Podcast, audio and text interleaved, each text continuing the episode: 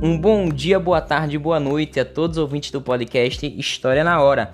E hoje nesse episódio vamos falar sobre liberalismo econômico nos dias atuais, a Constituição sendo influenciada pelo iluminismo, ou seja, é fato que essas ideias não morreram no século XVIII, no século das luzes, mas sim estão presentes no cenário recente da política brasileira.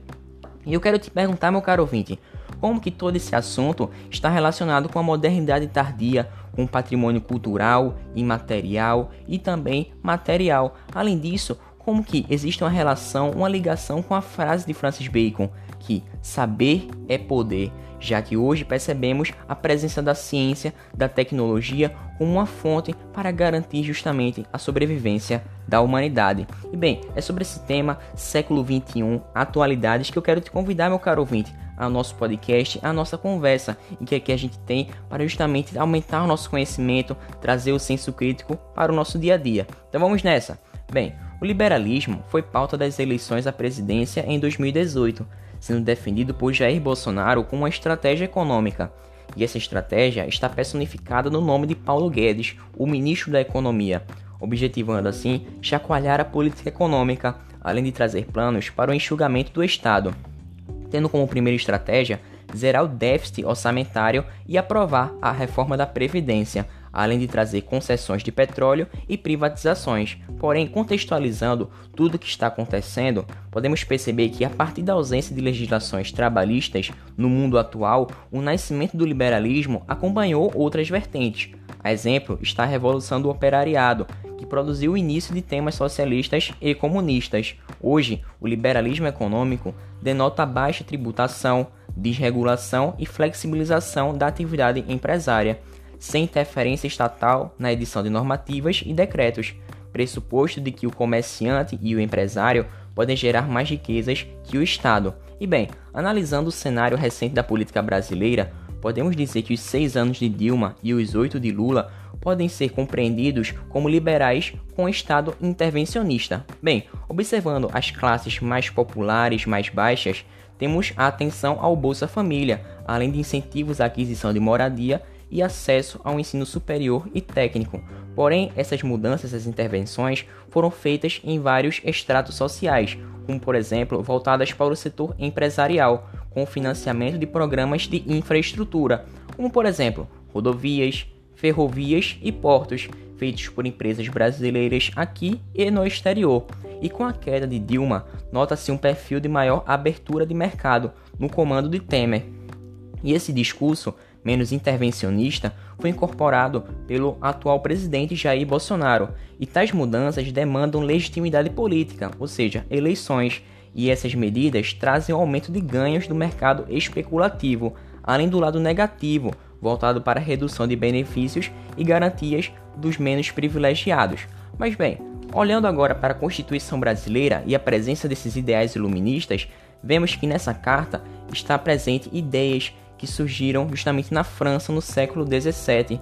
Na Constituição reafirma-se a universalidade, a gratuidade, a qualidade, o pluralismo de ideias e a colaboração tripartite, ou seja, a presença do Estado, da família e da sociedade em conjunto, existindo assim uma gestão democrática e o exercício da cidadania, como podemos perceber no artigo 218, em que percebemos o Estado proverá e incentivará o desenvolvimento científico, a pesquisa, a capacitação científica e tecnológica e a inovação. E aqui vemos pensar e refletir como luzes para o caminho da humanidade, ou seja, o lema do iluminismo, a valorização do bem e do progresso promovido pela ciência, voltando-se assim para solucionar problemas brasileiros e para desenvolver o sistema produtivo nacional e regional, através do apoio às atividades de expansão, de extensão tecnológica, por meio de condições especiais de trabalho, tendo assim o objetivo central aperfeiçoamento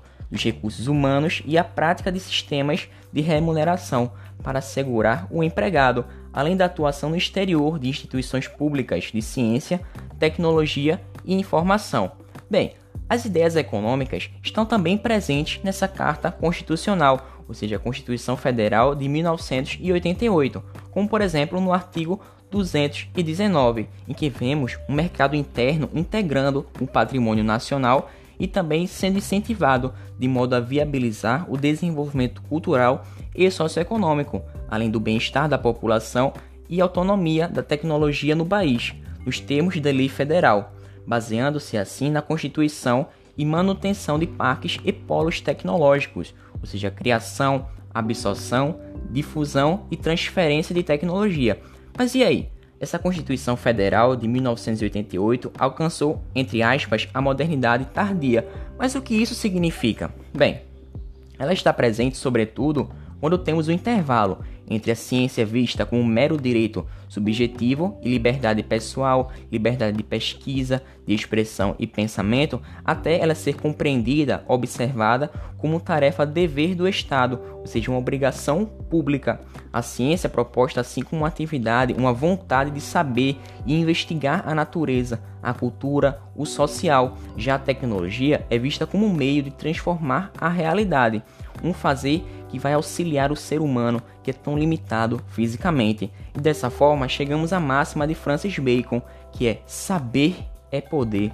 Além disso, observamos assim uma relação entre patrimônio cultural e a referência à identidade, que está no artigo 216, em que percebemos assim: constituem patrimônio cultural brasileiro os bens de natureza material e imaterial, tomados individualmente ou em conjunto portadores de referência à identidade, à ação e à memória dos diferentes grupos formadores da sociedade brasileira. Fora isso, temos outro grande ponto, que é justamente a liberdade de expressão, tão defendida por Voltaire, um filósofo que tratamos no podcast anterior, em que ressaltamos assim a defesa da liberdade de expressão, liberdade religiosa e também liberdade política que na Carta Constitucional prevê que todos têm o direito de expressar as suas ideias e sentimentos de variadas formas, sem que tal expressão esteja submetida à censura ou controle prévio por licença, do modo que é livre a expressão intelectual,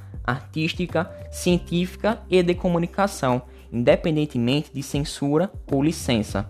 Bom, o combate a essas práticas feitas durante a ditadura militar é vigente nessa Constituição, além do Brasil colonial, não existia essa mesma liberdade de expressão, já que existia o controle excessivo do Portugal, do Estado de Portugal. E bem, essa Constituição, de outro ponto, a Constituição outorgada de 1824, consagrou essa liberdade de expressão e de imprensa, isso falando de anos anteriores, tá?